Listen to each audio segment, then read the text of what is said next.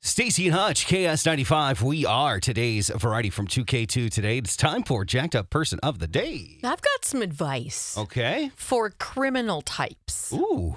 So I know. Is if- this advice that you've learned personally?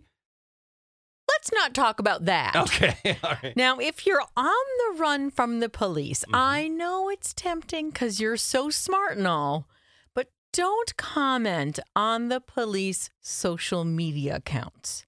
What if it's an ugly picture? Well, mm, well, see, that's the uh, lesson that um, Lorraine Graves learned last week. She's from Oklahoma. So on Wednesday, the Tulsa Police Department posted on their Facebook page that Lorraine was wanted as an accessory to a murder and then gave her description, hoping that someone could help find this woman.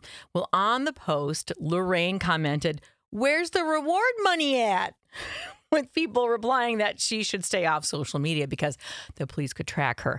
And you know what? Looks like they were right because the next afternoon, the police posted again on Facebook saying, Weekly Most Wanted arrested after commenting on our post about her. Oh, Lorraine. She probably commented too, like from her actual home, in her actual room.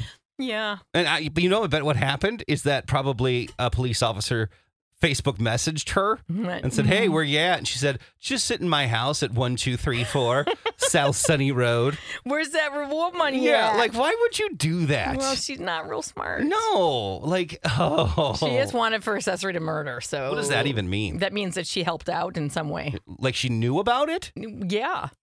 or helped do it? Well, help well, both. Okay. Mm-hmm. Oh, let's not be accessories to anything, guys. Yeah, not good. Yeah. All right.